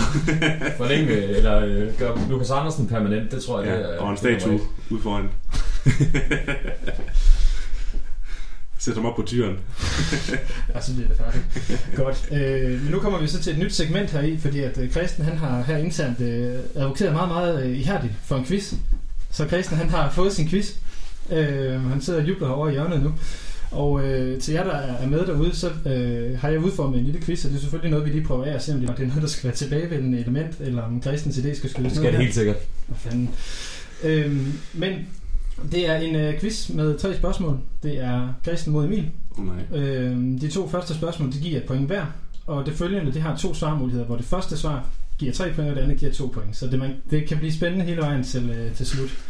Og jeg har været nede og finde nogle forskellige facts, og så vil jeg så sige, at øh, vi skal lige finde ud af sværhedsgraden af de her spørgsmål, for der skal helst ikke gå landsholdslærs og sådan noget i den. Øh, men øh, vi starter med det første spørgsmål, og der handler det simpelthen bare om at markere hånden op, hvem der Altså der den hurtigste? Ja, simpelthen. Hold da op. Ja, det er, det er hårdt også. Ryger, ryger point over til Christen, hvis jeg så Nej, det gør det ikke. Nå.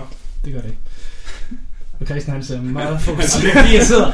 Altså, det kender godt den der følelse, når man lytter til en quiz i radioen, og så dem, Ja, der er med, kan de ikke kan svare, ja. men der er dem derude, så dem, der lytter med her, de skal bare vide, vi har det også fucking dårligt med det, hvis ikke vi svarer rigtigt, Ja. og ikke kan. Jeg kan ingen, jeg kender kan ingen vi kender- navne Det er fuldstændig i orden at hovere derhjemme og, og svine os til i direkte beskeder på Twitter, og, og det hele, så øh, det Altså, okay. jeg, jeg vil gerne sige, at øh, hvad angår de to første svar her, så har jeg hentet mine facts fra øh, den side, der hedder superstats.dk, som fører statistik over Superligaen.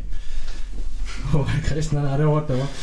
Okay, men det første spørgsmål, det går på, hvilken OB-spiller har siden Superligaens indførsel fået flest gule kort i forhold til antal spillede minutter? Og der er selvfølgelig tre øh, valgmuligheder. Ja. Medmindre der er en af jer, der, lige er klar til at fyre den af her på stedet. Har der på navn i, I kigger den? Du er kendt for at lave trickspørgsmål. Så, altså, det, Ja, jeg tror sgu ikke, det er ikke ham, vi tror, det er. Oh, det kunne det også godt Antal være. spilminutter. Men svarmuligheden, den med, altså det, de kommer nu. De kommer nu, jeg vil Okay, bare lige se, om der ikke var en af jer, der lige vil smide en, øh, en, Jamen, en, altså, en, en frisk Martin P. på bordet. Eller et eller Ja, men det, den, den, den havde man da overvejet. Men jeg vil Røde kort, vil Lokora ikke top den? Var det gul eller rød? det, vi Ja, taler det, jeg kort. det, men Nå. røde, røde vil Lokora ikke ligge i toppen der. Ikke i forhold til antal spillede minutter, faktisk. Men- Heller ikke i røde. Nej, okay. okay. mener, mener jeg ikke. Men øh, jeg har selvfølgelig lige kigget her efter. Så nu har han en halv sæson mere til at... Så kan han... kan vi sige. Men de tre muligheder er øh, Frederik Børsting, Martin Pedersen eller Jakob Allmann. Sidder altså ikke... Stilhed, det er selvfølgelig det værste i radioen. Ja, det er Røde kort i til... Men det synes det er, det er meget sigende for, hvor meget I virker. Jeg kan høre, jeg tænker. Nej, men jeg ved, jeg, jeg markerer. Faktisk Fordi markerer. jeg siger Alman, han har simpelthen haft så mange skadesminutter, og jeg husker nærmest ikke en kamp, hvor han ikke har fået et gult kort. Det er forkert. Ja. Så øh, 50% chance, eller hvad? Ja, det er det, den 50. Må jeg så få tredje bud, hvis han gætter Jeg forkert? må jo egentlig gerne sådan... Ja, det kan man jo sige. Jamen, så, øh, så er jeg nødt til at prøve. Ja, Emil. Jamen, så siger jeg altså Busting. Det er korrekt. Ja. Første, han har fået øh, 24 gule kort i sin tid som OB-spiller. Øh, et hver 294 minut. Jeg vil dog sige, Christian, jeg kan godt forstå dit bud fra Alman, han har fået 43 gule kort. Men det er et hver 307 minut. Ja, han har er spillet lidt, lidt mere end Busting, Ja, ja. det har han. Men ja, Busting, han er også en hissig. Altså, han er jo en, en tonser på mange måder. Ja, det er han. Øhm, Ja. Altså, Og, og den er jo både kommet, hvor han er gået direkte ind i en takling, men også lige, hvor den lige har ramt skinnebenet, Ja, ja, og hvor, altså- hvor den lige er kommet lidt for langt væk på. Han er, ja, det som bare handler om hans, øh, hans pølestil. ja, han er Øhm, virkelig en føler. Men jeg vil sige, at jeg er personligt dybt skuffet over, at det ikke er Martin Pedersen, der havde den. Det Ja, havde ellers været jeg var, jeg, var, jeg var så fristet af at sige ham også, fordi det havde været lidt nostal- nostal- nostalgisk at sige ham. Ja. Hvad har han fået? Han øh, har fået 23 kort. Øh, forbløffende nok, men et hver 353 minut, så det er faktisk ikke Nej. Kan I egentlig huske, om han fik gult kort, da han gik i hovedet på Ronaldo? Nej, ja, han, Stadion. han flækkede Rooney i den kamp. Jeg mener, han fik gul der. Okay. Ja, altså, Ja. det er stadig fedt, at Ferguson han har rost ham der Ja. efter den kamp. Det er stadigvæk noget, man kan leve højt Altså det, jeg, jeg, Martin Pedersen, han vandt virkelig meget i den kamp. Der. Altså, en spiller, der vil løbe en, en, en hel balllængde bare for... Altså jeg vil sige, Det- hvis, hvis, det- hvis Pallesen og til dels Alemann kunne lave indlæg, som han kunne, altså fordi, altså Pallesen, vi er, jeg, når jeg sidder med, dem jeg sidder med ude på stadion, ikke? Vi, hver gang så det, han rammer første mand hver gang, Ja. der kunne Martin P. altså slå et indlæg, og det var han, Og det kunne han også for egen bane halvdel. jamen det kunne han, altså han prøvede også mange gange, men, men den halvliggende. ja, ja, præcis, altså det var, det var bare fedt Den at se. tærne igennem luften. Yes. Godt, men øh, stillingen er altså så 1-0 Ja. til Emil. Spørgsmål nummer to. Christian har det svært. Jamen altså, den her quiz var lagt an på lydklip, hvor man skulle memorere kommentatoren og memorere målet. Ja, beklager. Ikke ud så- fra random facts, for det er rent heller, man vinder. Lydklippene, dem arbejder vi på. Øh, det lover jeg derude. Øh, men spørgsmål nummer to. Hvem var modstanderen i den hjemmekamp med flest tilskuere, der ikke var mod Brøndby eller FCK? Og det er stadigvæk i Superliga-regi. Og der er selvfølgelig... Øh, I får selvfølgelig ikke en kampmulighed, men I får tre øh, modstandere som valgmulighed, medmindre der er en af jer, der lige er klar Er det før eller efter stadion blev bygget om? Det er, eller det er i Superligans historie. Så, Så, okay. så begge dele. hvad er det fra 90 eller sådan noget? Det er fra 91. 91. Og, Ja, jeg vil godt markere. Før der svar mulighed. Christian markerer. 3-3 kamp mod Lyngby i 99. Det er forkert. Pis. det havde ellers været overlegnet, havde det sad. Det havde det. Men jeg sidder jo og tænker, det er, ud, det er ikke pokalkampe så. Nej, det er kun Det Superliga. er kun Superliga-kampe, der er noteret på her. Jeg vil så øh, komme med svarmulighederne. Øh, Lyngby var den ene af dem. Okay. Beklager, Christian. Så nu vil jeg, det handler det sådan set om at være hurtig. Mm. OB eller AGF? Emil er hurtig. AGF. AGF, det er korrekt. Sådan. Og ved, kan du gætte, hvilken kamp det er? Nej, det, det, det tør jeg sgu ikke skyde Det er jo så 18. juni 1995, mesterskabskampen. Ah. Er det 4-1, 4-0 sejr? Ja. Der, der, er, der er jeg kun fem år gammel, men øh, Der var 13.400 på stadion. Alle andre gange, der har været flere mennesker på stadion i Superliga, har det været mod FCK Ja. eller Brøndby. og der må man stå på banen og nogle ting. Og Ja, det, var, det, var, det var jo så før stadions ombygning. Ja, Ja. det var det. Men øh, nu kommer den, den, re- den sværeste del af quizzen. Det er jo den reelle. Altså, det har, det har været, eli- det har været Det elitepoint, de her Ja, det første. er, den her, den er, det, det er derfor, vi snakker sværhedsgrad og sådan nogle ting, vi lige skal finde ud af. Eller jeg skal finde ud af, hvor, hvor hårdt jeg skal presse jer. Men vi skal på målfiskeri i bedste Christian Lundberg-stil, fordi at jeg har fundet et øh, mål i OB's historie, og jeg vil gerne vide, hvilke mål der er tale om, og hvem der har scoret den. Og jeg har 10 ledetråde, som I får en af gangen, og den første til at nævne målet eller spilleren får de 3 point. Og den første til at nævne det modsatte får de resterende 2 point. Så det vil sige, at Christian, du kan komme op på 3-2, hvis du svarer rigtigt første gang. Og så kan Emil så nå at overhælde dig igen. Eller også så kan øh, Emil sætte rigtig, rigtig styk streg under, og han vinder quizzen her. Men øh, vi kan starte med ledetrådene. Det første det er, at det er et mål, der er scoret i det 73. minut. Ja. Ja. Øh, Ej, spiller, vælg lige med at gå videre. Vi tænke. Nej, spilleren var i OB mellem 2006 og 2009. Han spillede 90 kampe og lavede 20 mål. Han var 26, da han scorede det mål, vi fisker efter her. Han nåede 6 kampe og et mål for sit respektive lands U17-landshold, som er hans eneste landsholdsoptræden overhovedet. Det er ikke en ledetråd, det var en bonusinfo. Han stoppede karrieren i 2014. Målet er scoret på hjemmebane. Det var en europæisk kamp. Emil?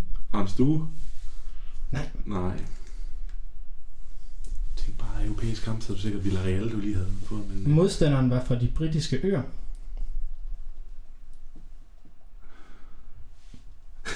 Christen? Kaka? Korrekt. Ja! så, så er det vigtigt. Det er et flot afrettet skud mod Celtic.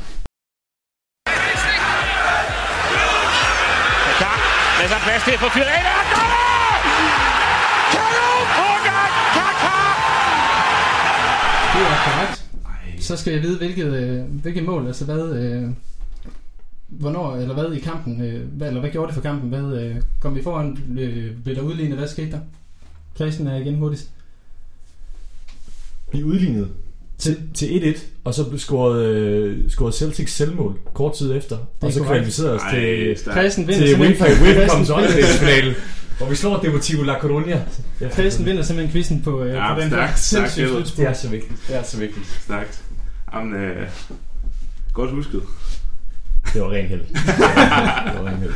Kaka, ja, han var altså også klasse. Ja. Endnu en, der... Han scorede faktisk også, øh, han scorede også i kvalifikationen til øh, Champions League i den øh, mod Litauerne. Nå, Kaunas. Ja, er det ikke ham, der scorer i det mål der? Vinder vi ikke 2-0 hjemme i den første jo, kamp? det gør vi, spiller vi 0-0 ude eller sådan noget. Ja, jeg ved ikke, hvor Anders Stue kom fra. Jeg tænkte bare, europæisk kamp, så blev jeg låst mig Ja, fast på det- Villarreal og tænkte, øh, det var sikkert uh, frisbaksmålet. Men uh, der var nogle af de andre stats, de passede ikke helt. Kører han ikke også stadig, scorer han ikke stadig på frispark nede i Falster? Er det ikke der, han spiller? Nede øh, Ja, i Møn, Det er. Møn, Jo, ja, Claus Meyers Jeg tror faktisk lige, Ja, han ja. er stoppet. Jeg tror også lige, han er stoppet ja. Ja, så det, det, det var lidt off. Det kunne det også godt være. Godt. Jamen, øh, Jamen, tillykke til Christen. tillykke til Christian. Ja, det er sådan en forrygende quiz. Fantastisk. Vi, øh, jeg lover, at den bliver skarpere næste gang, og jeg Ja, håber også, så at der kommer... Der Jeg kommer tænker, at folk kan gætte med derude, fordi det er sådan noget, hvor man sådan lige skal sidde og tænke lidt og sådan noget, så det er... Forhåbentlig. Altså, jeg vil også sige, øh, Christian, at lydklippen er selvfølgelig at foretrække, og det, øh, det satser jeg også på. at Vi, Det får vi integreret. ja, det, det satser jeg stadig Og på. Kaká i studiet. vi siger, ikke, vi siger ikke noget til rettighedshaverne. Bare roligt. Hvem? Præcis. Folket. Folket, yes, godt. Det, det er folk. Godt, men øh, så er vi jo ved at nå til, øh, til vejs ende, og øh, vi har ændret lidt i, hvad kan vi sige, sådan det, det hidtidige format, hvor vi kaldte noget for pibekoncerter. Det er der jo så nogen, der meget mundrent har, har foreslået, at det skal hedde en så u. Og det, øh, det lydklip har jeg desværre heller ikke kunne finde endnu. Jeg arbejder ihærdigt på det, fordi det er vi simpelthen nødt til at spille hver gang. Ja. Øhm, men øh, vi laver så også det om, så vi, vi tager hver vores øh, så u. Øh, og Christian, du må meget gerne, øh, gerne starte i den. Øh. Det må Emil faktisk, fordi jeg har, jeg har øh, fået den inddraget i vores... Øh, det, var, det var faktisk den, øh, jeg, jeg tog igen sådan en, øh, en PR, så er det ud og klapsalve. Så, så øh, det var faktisk Okora, hans udtalelser efter kampen, efter det røde kort til, øh, til medierne, om at han ligesom fokuserede på dommeren i stedet for sig selv og de fejl, han begik. Så vil jeg gerne til skyde ind, at min så det er også Okora. Øhm, Jeg har ham øh, i parentes på min, for jeg vidste, at de nok havde noget med ham, så jeg har forberedt den anden for Okay, okay, så så det har lidt Emil afveksling. går ud over klichéerne. Ja, ja, Det kan jeg godt lide. For, øh, altså, jeg havde så, du ved, Okora som anfører, at jeg mente, at du ved, så U, så smid anførervandet af ham, og så kaste det U. Ja. Ja. Øhm, men ellers så, øh, så har jeg taget, og den er selvfølgelig også klassisk og meget sådan, øh, øh, aktuel i forhold til den kamp, der lige er spillet, men Michael Johansen, dommer, øh, og jeg vidste faktisk ikke, at han var så udskilt, som han var, men man kunne se på, på Twitter efter, at er det ikke kun Twitter? Kan Nej, nej, men, men, steder. men altså, Ken Hansen, som alle kender som den der øh, topdommer, som stoppede, han skrev bare et tweet, hvor han skrev Michael Johansen og ikke andet. Og det fik mange retweets, og det fik rigtig mange kommentarer, men det der med, at, at han selv i hans, altså i dommerkreds har så dårligt et navn, og han har så dårligt et ry, og at man- alle synes egentlig, han er ringe, så er det egentlig vildt, at han får lov at dømme stadigvæk, og han har lavet en, en del fejl. Jeg ved, jeg, jeg ved ikke de andre kampe her i, øh, han har dømt, men i hvert fald, altså, det er skandaløst, at man for det første går ud og siger, at man selvfølgelig har lavet en fejl, men når man så ikke siger, at den fejl, man har lavet, det faktisk skulle have et andet udfald også. Altså, Altså, man kan jo sige, for lige, det... for, for, for lige at give ham lidt forsvar, at øh, hvis vi ser kampen i, det var så i går aftes mellem, øh, hvad hedder det, Brøndby og Vendsyssel, der er der også en dommer, der går ud og erkender fejl, så det er jo, det er jo en ting, vi ser. Som ja, men problemet er, at han erkender en fejl, så man så ikke siger, øh, hvad fejlen var, og, og ikke engang ved det der. Altså, øhm, og, og man frygtede lidt, da, da målet til øh, OB score med Kasper Pedersen, da han er ved at lave en ny fejl, hvor man tænker, Åh ja, så øh, jeg tænker så, uh, han kan godt få en, en pause. Der, jeg, der burde være mere konsekvens ved dommerne, når de også laver fejl. Ligesom Sandy Putros, han stod som fjerde dommer ved OB igen, selvom han, han havde en, en lidt øh, svær kamp øh, mellem Horsens og OB.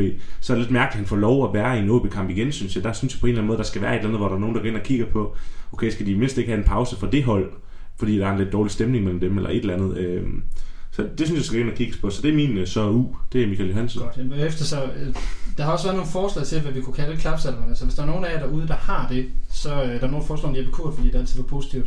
Jeg synes, den var lidt, lidt søgt. Men, Ja. men hvis der er nogen af jer, der har et, et forslag til, at vi kan kalde den øh, klapsalverne, så må I meget gerne komme med dem. Øh, men Christian, har du ikke lyst til at, øh, at starte med, øh, med din? Jo, øh, jeg vil godt give det til, øh, til Mathias Ross for hans interview efter kampen. Øh, jeg ved ikke, om I så det. Jeg var, jeg var ikke selv i Odense, men jeg så det i tv. Ja. Hvor jeg, jeg tænkte sådan, det var sådan meget øh, atypisk OB'sk øh, i forhold til det, han sådan, hans fremtoning kalder rende over. Sådan, vil du ikke over at danse sådan noget. Man taler om, hvor, hvor, hvor grå også berettiget mange OB-spillerne er i, i synk eller i, i interview. Øh, men, men en knæk, der aldrig, nærmest aldrig har lavet et flash-interview før, bare, øh, bare æder den sammen, og så ved jeg godt, det er Joachim Bolsen, og det er sådan lidt øh, sjov ballade nogle gange. Men, men at han bare ligesom øh, toner op, og det, apropos det, vi taler om med lederegenskaber og sådan noget, det er jo ikke fordi, at ens, ens interviewevner skal, skal afspejle ens lederevne ude på banen, men bare den der fremtoning og sådan noget, det synes Der jeg bare noget overskud. der er sige. sindssygt overskud, men- og jeg ved ikke, om man lige har vundet, men, men altså, han står ikke bare og, og, og ører sig igennem hele interviewet og, øh, og gemmer sig bag mikrofonen. Nej, Det var også super at, fedt at se. at OB, det er heller ikke så tit, at OB har folk med ind i omklædningsrummet. Der er OB meget sådan konservativ med, at, at, det synes jeg ikke, jeg har set så ofte. Ej, jeg husker sidst, det var, der var det med, med Jannik Pohl, hvor det var godt nok, at han havde... Øh, han Ja, ja. Men også øh, igen med Ross, uh, giver det fuldstændig ret, Christian, det der med, at han også på banen, det, man så det den der Randers-kamp, hvor han fik debut dengang, hvor han sådan gjorde sådan, øh, du ved, sådan med, med, med hænderne knyttet efter, at han havde lavet en, en, en takling. Og der var også flere gange, hvor jeg sådan, øh, men nu har man jo særligt øje på ham, hvor han sådan nærmest klappede af sig selv, når han har lavet noget fedt. Og jeg synes jo bare, det er, det er super fedt at se en forsvarsspiller, der også jubler, fordi det er jo, altså, de scorer jo ikke så mange mål, så det er jo det, de har. Og der synes jeg, det er super fedt, at, at han går ind sådan og virkelig går op i sit forsvarsspiller. Han, altså, det, det har vi også snakket om før, de der U19-spillere, øh, altså især Rosta, de- den der mentalitet, de har, de virker bare som nogen, der bare er klar til at komme ind på det hold, og jeg er godt nok spændt på de der 5-6, de snakker om, der skal op til sommer, for jeg tror, at vi får, vi får 5-6 spillere, som faktisk forholdsvis hurtigt kan, kan gøre en forskel, og de skal ikke have så meget tilvænding, som de måske skulle have haft øh, tidligere. Hvilket måske også ligger i den her transfersnak, at vi godt kan, måske godt kan forvente, at der er nogen, der forsvinder til sommer. Ja, og skal tør de til- købe noget ind til forsvaret, fordi der kommer to rigtig store Ja, talenter hvis op. du kigger på de der bredde spillere, mm. altså som, som folk som Børsting og, og Blåbjerg, vil man så hellere have nogen fra den der Ja. overgang siddende. Ja. Det er jo det. Øh, men en anden ting er så også, at nu har jeg tabt tråden. Så tager jeg min klapsalve. Gør det Skal jeg gøre det? Øh, jeg har faktisk også, altså jeg ved ikke hvorfor, vi har ikke snakket sammen inden, men jeg har også skrevet Ross. Men igen i en parentes, fordi jeg tænkte, det kan være, at I andre også havde det. Øh, så øh, jeg har faktisk taget, øh, nu er det jo en fanpodcast, så jeg har faktisk taget øh, OB's fans hyldest til både Augo og Kendt Emil. Øh, Augo, øh, en fed tifo. Han har fået mange tifo efterhånden. Øh, Augo, øh, han var også med på den store der, øh, de lavede på, øh, på Weber til byen, hvor, de, dem, hvor Søndergaard også var på, hvor de sådan hyldede Ja, OB der det, ja, ja, præcis. Øhm, så han har fået mange tifo efter, men jeg synes jo bare, det er fedt, at, at man kan hylde sin helte. Det er, det er jeg jo stor øh, fan af også med Kep, selvom han er i en anden klub, at det faktisk er Altså man, han, var- man så også, han, han drak øl med OB-spillerne ind i omklædningsrummet, og sådan det med, at han, han er bare vældig i, i truppen også blandt fans, og de havde de her famøse træster var med til ham, hvor der stod tak for alt på, og man, man kunne bare, altså han skrev også et, et tweet om det, og det der med, at det, jeg synes bare, det er fedt, når det betyder noget for folk, at de har været i OB, at de virkelig har Og så sat han pris dyrker det. Ja, Altså, det kræver ikke så meget. Jeg ved godt, jeg, ja. han mener det 100%, men det kræver Nej. Ikke så meget ligesom at, at give lidt igen. Og sådan Præcis. noget. Og- andet var jeg så tænke, at der var sådan nogle UB-fans, der sidder og tænker, Ja. okay, vi er lige tabt. Så sidder du og drikker bajer med Rigskov og Ja, ind i, uh, ind i men ved hvad, han, han er kørt ligeglad nu, der er ikke flere kampe, og han er røget på tribunen i sidste kamp. Ja, ja, og sådan noget, men ikke? men ja, det, Altså nu, hvis han ikke var blevet hævet ind på Viasat, så der er mange, der har i, i fankredset der snakker om, at han skulle have været en ny assistent. Man kan sige, at det, er jo, det vil jeg jo så lige skyde ind nu, at det skal være et, et, næsten et krav til en assistenttræner, det, at der skal være noget, noget power i, i vedkommende. For men der synes jeg jo, Friis har, har oppet sig som cheftræner. Altså den der grå mus, man lidt troede, han var som assistent, når han lavede flash interviews der i pausen øh, på stadion, hvor man sagde, okay, han er, han er lige så tør som vi også, man til at sige, men han er jo virkelig jeg synes, øh, nu snakker igen PR-mæssigt, men øh, når, i, i interviews efter kamp, han giver meget af sig selv fri, så han siger jo det der famøse med Appelgaard, jeg har lyst til at flække ham midt over i pausen, hvor det bare sådan, jeg var sådan ved at falde, jeg var heller ikke øh, i Odense, jeg var, faldt sådan, var ved at falde ned af sofaen, fordi det har man bare ikke hørt før i, i lang tid i OB, det med at bare sige, Jeg kan ikke huske, hvornår jeg hørte en træner sige det. Nej, og det var bare, men han, han, han fik det fortalt på en måde, hvor man ikke sådan tænkte, shit, han er, han er ond over for en spiller. Han fik fortalt på noget sådan lidt, det havde jeg lyst til. Det gjorde jeg ikke. Vi snakkede om det. Du ved, han er, han er diplomat, men han har altså også noget karisma, Jeg synes, synes bare, jeg. han var meget nordjysk. Jamen det er han også, og det, det, det kan vi jo godt lide. Han er, Det var faktisk også min, nu ved jeg, nu, nu, nu er vi også ved at, ved at nå en Ja. slutning, det var faktisk også min anden klap, så det var faktisk også fris i forhold til det her med, med dommer. Øh, Ja. Camilla Martin stod med, tror det var Bolsen, jeg kan ikke huske, hvem det var, men stod og viste monitoren, hvor ligesom viste den her kendelse, hvor og jeg har også lagt mærke til nogle gange i pauseinterviewsene på stadion, hvor øh, da han var, da han var assistent, altså han, han gider ikke købe ind på det der med dårlige undskyldninger og sådan Nej. noget. Det, han, og det sagde han jo også i pausen, nu må vi glemme det der, fordi det kan også bare skabe frustration. Ja. Ja. Altså han ligesom bare, og der er han jo fed også, fordi han er, han er bundet ærlig og ja. Ja. Hvis jeg lige smider min klapsæt ind, som vi har været igennem flere gange, det er, at vi har fået det her offensive spil, som jo kendetegner klubben, og uden at vi har skulle gå tilbage til en 2014-model, så har vi alligevel på en eller anden måde lykkes med det, Ja. ved bare at få, få fris til at... at vi har været meget optimistiske, optimistiske i dag, øh, men det kan man jo ikke lade være med, når man har set det spil i de sidste tre kampe. Øh, så Altså, vi har heller ikke noget mod, at vi alle sammen er blået i dag. nej, det, det er så fint at gå på vinterferie på den måde, ikke? Det gør mig... Podcast stiger jo også, når der er positive vinde. Ja. Det skal vi jo. Vi skal jo være det, positive. øh, det siger vi i hvert fald. Men øh, hvad hedder det, så ligesom som det sidste, så vil jeg sige tusind tak til jer to for, at I har haft lyst til at være med igen. Jeg glæder mig øh, til, at I kommer herind igen. Vi glæder os til quiz. Ja, jeg glæder mig til revanche næste gang, så Det- det, må jeg lige t- læse lidt op. Husk lydklippene.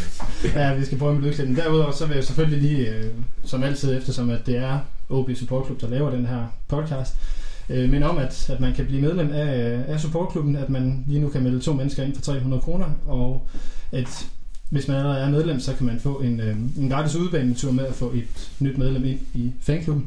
Øhm, det kan man alt sammen se mere om på, øh, på hjemmesiden. Derudover så er der i den her lidt døde vinterpause, så er der en, øh, den, øh, det gode gamle inde DM, der i den, sin nuværende form hedder KMD Cup. Det Ja. spilles i Aarhus den 21. januar. Der bliver formentlig også en, et arrangement med at komme derned og se den. Der er kommet mail ud i dag, ved jeg, om at man øh, kan købe billetter før tid og så videre øh, på det. Så øh, er den re- reklame også givet videre, og det er jo som Aarhus baseret selvfølgelig naturligt glad for, at øh, vi spiller dernede øh, den her gang. Derudover så vil jeg lige gøre reklame for vores næste udsendelse, som vi endnu ikke ved, hvornår er færdig, men det er den her specielle udsendelse om OB i 50'erne, hvor jeg er ude og snakke med Ole Søndergaard, der spillede 199 kampe for OB mellem 1955 og 1963. Og ellers så øh, er der egentlig ikke så meget tilbage at sige igen. Tak til Christian og Emil for at være med. Selv tak. Øh, mit navn er, er Lasse Hegn, og på vegne af OB Support Club vil jeg ønske jer en rigtig glædelig jul. Tusind tak for, at I lytter med, og vi glæder os til at få feedback fra jer. Tak for nu.